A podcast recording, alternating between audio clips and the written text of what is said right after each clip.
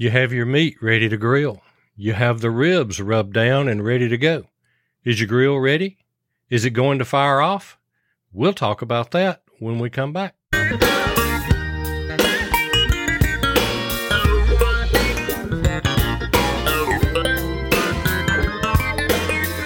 Welcome to the Practical Prepping Podcast. We're helping everyday people become prepared for whatever emergencies come our way, where gear is good, but knowledge is better, because the more you know, the less you have to carry.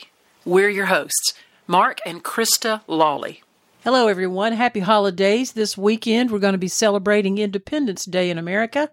When we got our independence from the King of England across the pond, and we are celebrating America's birthday. So we are glad that you're with us. Mark's with us here in the studio. Hey, Mark. Hello. So we're going to be talking about one of the most popular things that Americans are going to be doing this weekend. Well, you know, it is the number one barbecue weekend of the year. You know, I believe that's true. Not only are people barbecuing at home, they're going to barbecues, restaurants, and they're mm-hmm. also going to a lot of barbecue cook-offs that are taking place as well. So a lot of queue happening all over America. Yeah, a friend of mine used to sell barbecued butts or smoked butts, and they, I've forgotten, they would do fifty or sixty for this small town each weekend, but they doubled or multiplied that two and a half times for July the fourth. Exactly. And they would exactly. sell out every time. Pretty awesome. Are you ready to eat some barbecue? I'm ready. How about some ribs? I love ribs. Yes, you do. Maybe a Boston butt. Boston butt's good. Definitely do some of your special baked beans. I love baked beans. Oh, and the ones you do are so good. Mm, I might have to put my recipe down yes, in the website. Yes, she may have to post that for you folks one of these days. And she makes a pretty good potato salad, and I imagine we're going to be having some of that during the day. Mm-hmm. And maybe even some watermelon in the afternoon. Well, I don't know. Have you seen the price of watermelon lately? Well, good point. It's prohibitive. Good point. We might need, you know what, I'll tell you what. You cannot beat a South Carolina watermelon. Mm-hmm. I mean, the South has their favorites, peaches and lemons and grapefruit. But when it comes to watermelon, man, you cannot beat a South Carolina gold bottom, elongated, black seed, southern patch-raised watermelon. You know, I borrowed oh. all that money so that we could fill up our gas tank. Mm-hmm. Yeah. Maybe we can use a little bit of that to buy a watermelon. Well, we might have to do that. We might have to get us a South Carolina watermelon. Or I wonder they if they've so got good. financing on those watermelons now. But, you know, before we jump into this, we need to talk about our sponsors. We do. Who you got up first? I think we've got Pro Line Digital Group. The Pro Line Digital Group. Good guys. They maintain our website. They built our website. They do web hosting. They can build apps. And they've got this thing I'm really excited about. And if I was doing a type of business that could use this, I would absolutely be using their digital lead program. And it is great for small business, for mechanics, for lawn care, for any type of small service business, something that people is going to be searching for that service, and they are able to provide you those leads.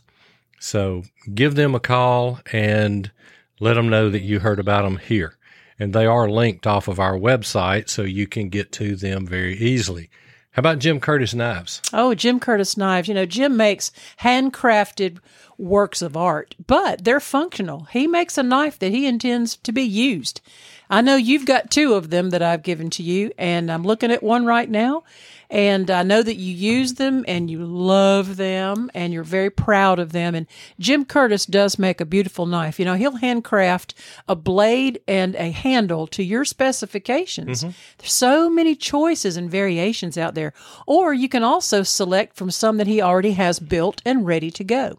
You can find Jim Curtis Knives on his Facebook page. He often posts a lot of pictures pictures and photographs. You can message him privately and you can uh, work a deal with him. He guarantees the blade for a lifetime. He'll give you a lifetime's worth of sharpening, and two Band-Aids will come in your Jim Curtis knife package. So if you want heirloom quality but very highly functional, well-crafted knives, you look up Jim Curtis Knives. You will not be sorry. No, you won't. And he uses good Band-Aids too. I've used both of mine and plus a few, mm-hmm. and uh, they do stick very well.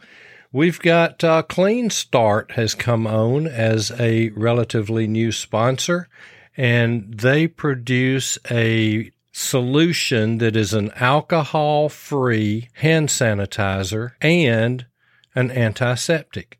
And I carry a bottle of it in my, my pocket every day. I carry a small bottle with a foam pump applicator on it, and I'll use that stuff six or eight times in a day. It's very clean on your hands. It, it is. Dries quickly. You don't have any of that sticky residue feeling. Exactly. And you can use it as an antiseptic. Now, from a prepper standpoint, it's great because, one, you're carrying one solution for two situations. Mm-hmm. Number two, it comes is it is a forty X concentrate. One three point two ounce bottle makes a gallon, and a gallon lasts a good while. Oh, uh, uh, certainly a long while. So if you're looking at storing hand sanitizer, antiseptic, it's a whole lot easier to be storing three and a half ounce bottles than it is bigger containers of hand solution and containers of antiseptic. So, I like that it's alcohol-free, too. That means when you have a cut, a burn, or a scrape, you're not going to get that bad sting. Mm-hmm. And so that'll want you to clean that wound even better.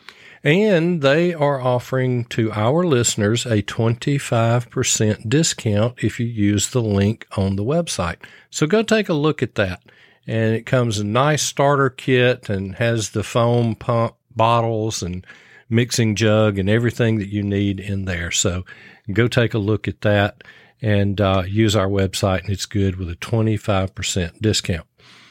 Now, we also have the base handgun training system. Mm-hmm. Sean Rafferty designed this, and it's a great system, especially if you've never had formal handgun training. It goes through and it teaches you the very basics of the things that you need to know. And it's more than just point the gun and pull the trigger. And he talks about safety and, and a lot of things in there. It's a great system if you've not been in a formal class. And Sean is also offering to our listeners his Prepared Citizen course at absolutely no cost. So you go to our website and go to friends and affiliates and click on that, and it will come to you absolutely free. Now, it looks like you're checking out, okay? But it ends up with zero dollars on the, the cost. Right. So don't let it throw you off there. But I think he's offering a fifty dollars discount off of the base handgun system. So go check that out. All right, let's get back and talk about eating. I like eating. Well, let me ask you this question. Have you ever gone out to light a grill and it wasn't ready to use? Yes. Yeah, we have. Yeah. Both in the charcoal area and in the gas area. Got everything ready to start cooking and the grill cannot be fired up. Yeah, either it can't be fired up or it's going to take me an hour to get it cleaned up because I didn't clean it well, last you know, time. Right, because over time, grease and carbon and food debris, all of that kind of stuff can build up. It can rust out on your grate, on your grill. Do you really want to put your food on that nasty metal? No. Not mine. No. So let's talk about some cleaning, proper cleaning of the grill to prepare for the big grilling weekend.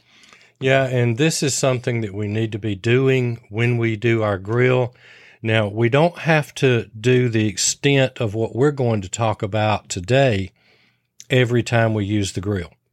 But the grate does need to be properly cleaned each time. Now, if we go through and we do this cleaning that we're talking about here, it makes the grill safer. It also cuts down on excess smoke. You don't have all that stuff left over from last time and the grease hanging under the grate rods or whatever. you know, the grill marks, and it's always got that hanging down on it. And it yuck. Another thing about proper cleaning is it makes the food taste better. Well, I mean, it just is. It's just good proper maintenance for the grill and well, safety you, concern and better tasting. And food. You're not eating the stuff that was left on the grill from two months ago. Exactly. So, you know, you need to start with the grate itself. Mm-hmm. The grate should be cleaned. I'll tell you, the best time to clean the grate is after you're through cooking and you're done with all of that and while it's still hot. Mm-hmm. Because it just serves you better. It is a lot easier. I've actually seen people take tongs and a like wet paper towels, and they'll start, mm-hmm. im, you know, immediately kind of what I call rough cleaning to get to a deeper cleaning later. Yeah, well, we're going to talk about cleaning this thing pretty good, but if you've got a stainless steel or a cast iron grate, you can use a wire brush. Now, if you've got porcelain covered or ceramic, then you need to use a nylon grill brush. You don't need to be using that steel wire brush to clean the porcelain or to clean the ceramic. Right, because it'll just pull the coating off. And just a word of warning, when you're using a wire brush, if that's what you have, make sure that you thoroughly and completely clean after you use the wire. Small little fragments of metal have been known to chip off. Mm-hmm. And so you want to make sure that you maybe go back over with a wet paper towel, upper and lower, to make sure there's no little metal filings there. Yeah, we're we're going to do that, and uh, we're going to do a couple of other things there.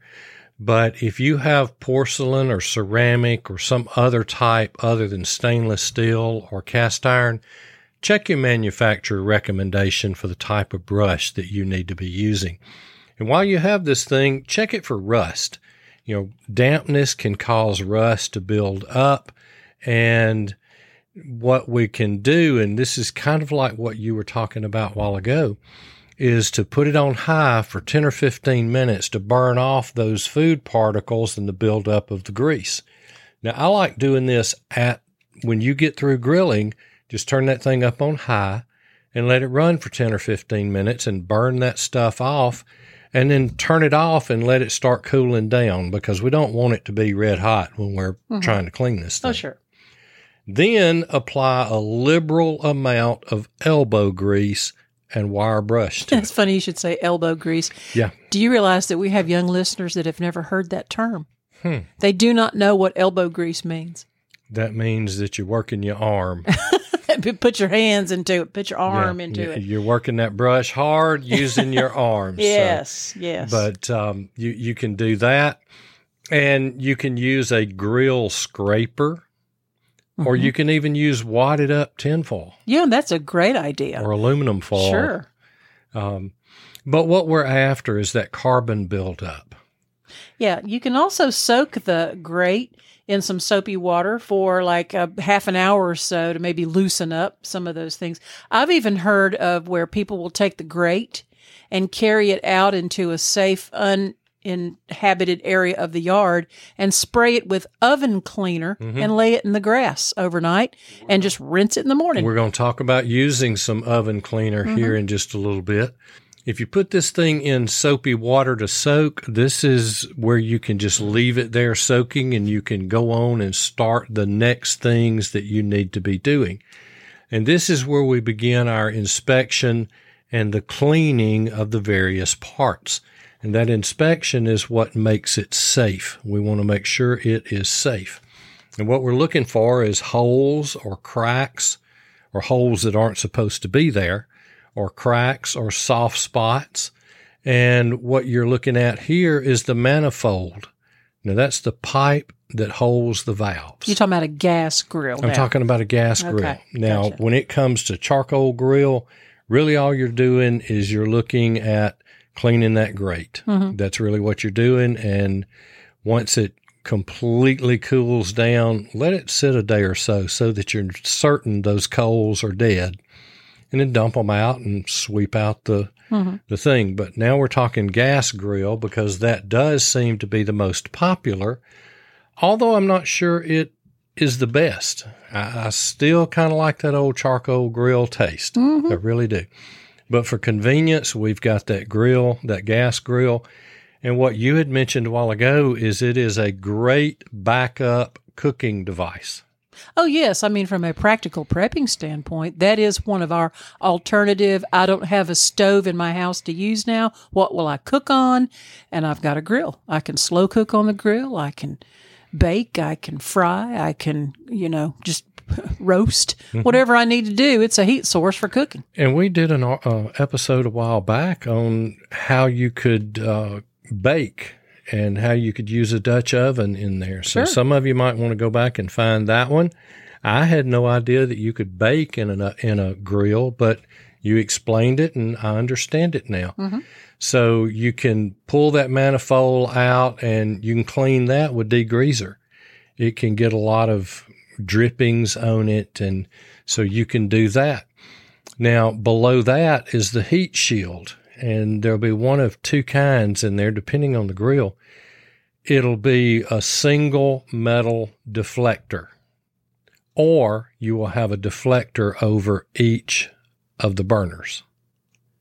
If you've got three or four burners, you may have three or four on there. If you've just got mm-hmm. a couple, you may only have one. Right. Now, grease drips on the heat shield, and it burns.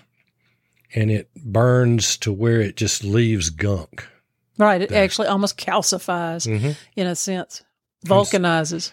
So you can use degreaser and a brush or steel wool.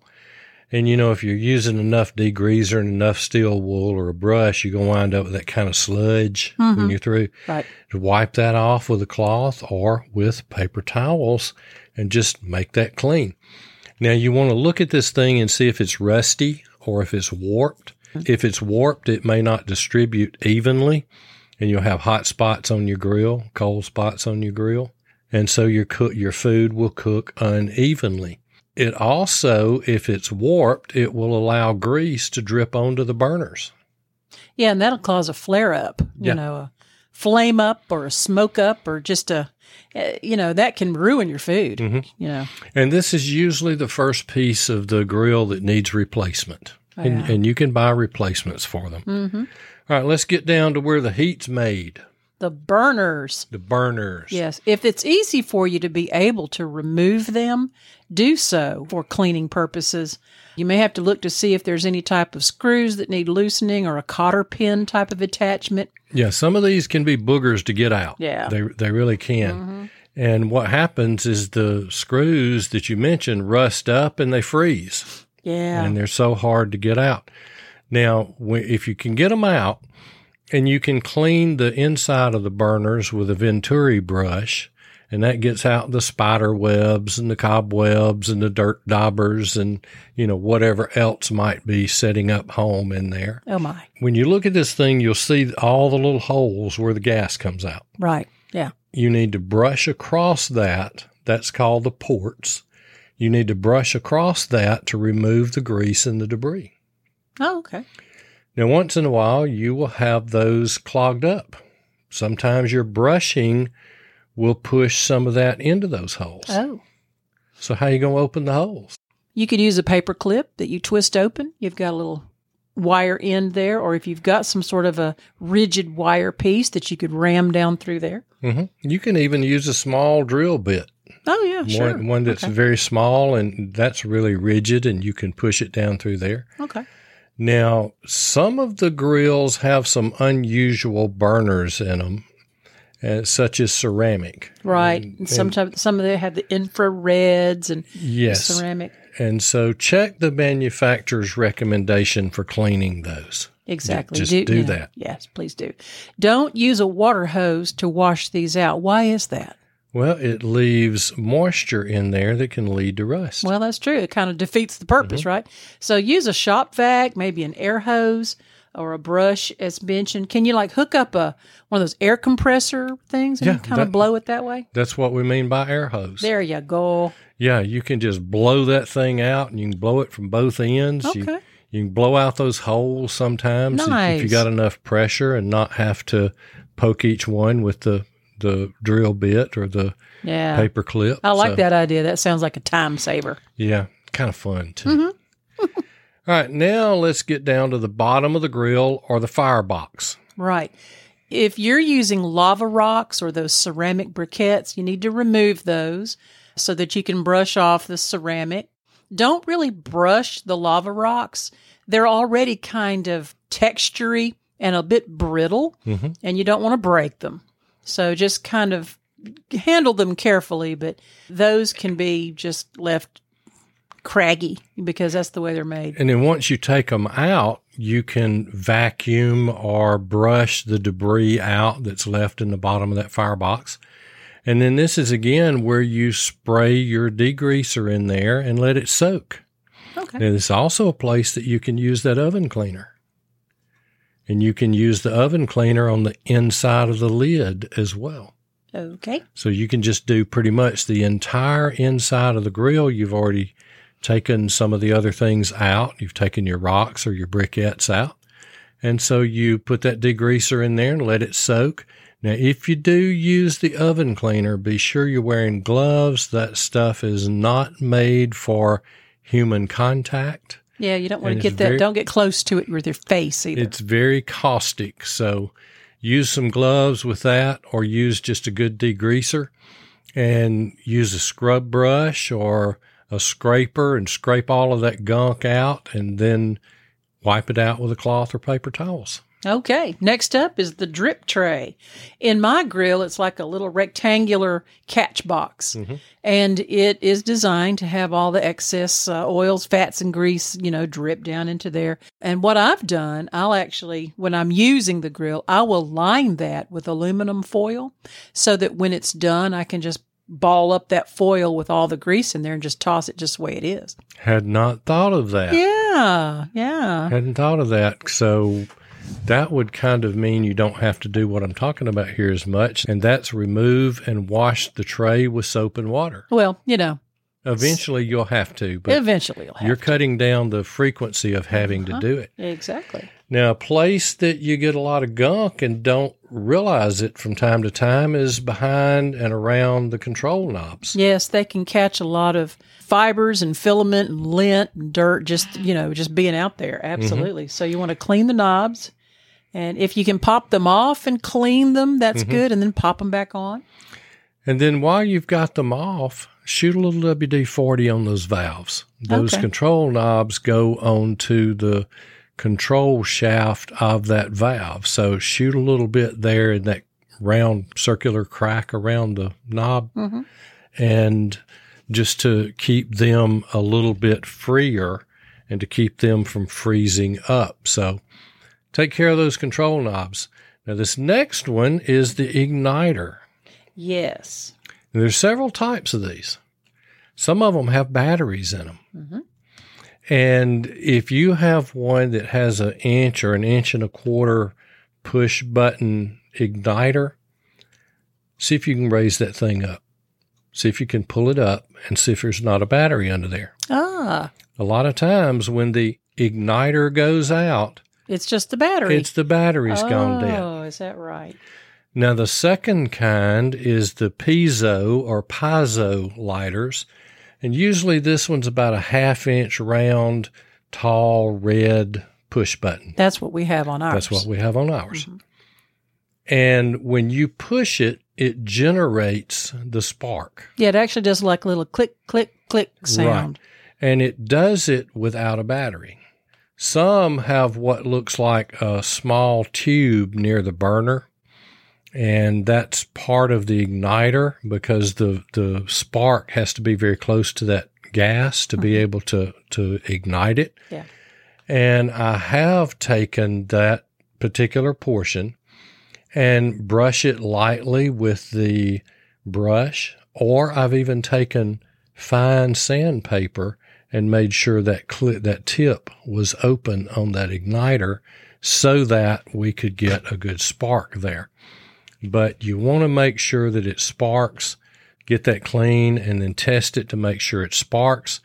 And if not, you can do what we do, and that's use our fire stick because our igniter went out several years ago. Oh, yes, and so we still use the grill, but we don't bother with the igniter. No, it, we've got a fire stick laying out there anyway. Now, on some grills, you'll have to remove one of the grates to be able to get under there because you may not be able to get that fire stick all the way down in there. Mm-hmm. If we light it with anything besides that uh, fire stick, we have to move one of the grates to get a match down in there. And then if you do it with a match, you wind up with no hair on your hand and things like that. So be, be careful. really, really careful with that. Okay. Do we have it clean enough for you? Well, I think so. I believe we can reassemble now. All right. Now, when we start putting it back together, this is where you want to inspect each part as you go, because now you have it clean and you can handle it a little better and look at it a little bit better. And you're double checking for rust and for damage and for cracks or holes in it. If you have a cast iron style of grate, you may want to re-season it for this uh, time to use for the grill. You know, cover it with some cooking oil and wrap it in aluminum foil. Place it inside the grill and run it on high for about fifteen minutes. It burns off any of the degreaser, and it um, helps to re-season that cast iron. Let it cool, unwrap the grate, and then put it back in place, and then your cast iron grill will be ready. Yeah, and burning off that degreaser helps to make your food taste better as well. Yeah, you don't want to taste degreaser, that's true. It's kind of like Jim Curtis says, when you're sharpening a knife, instead of using sharpening oil, honing oil, rim oil, something like that, he said if you'll use vegetable oil, your apple will taste a lot better. And I, That's true. I have found that to be true. All right, now we're ready to cook some meat. You want to talk a little bit about your cooking on a grill?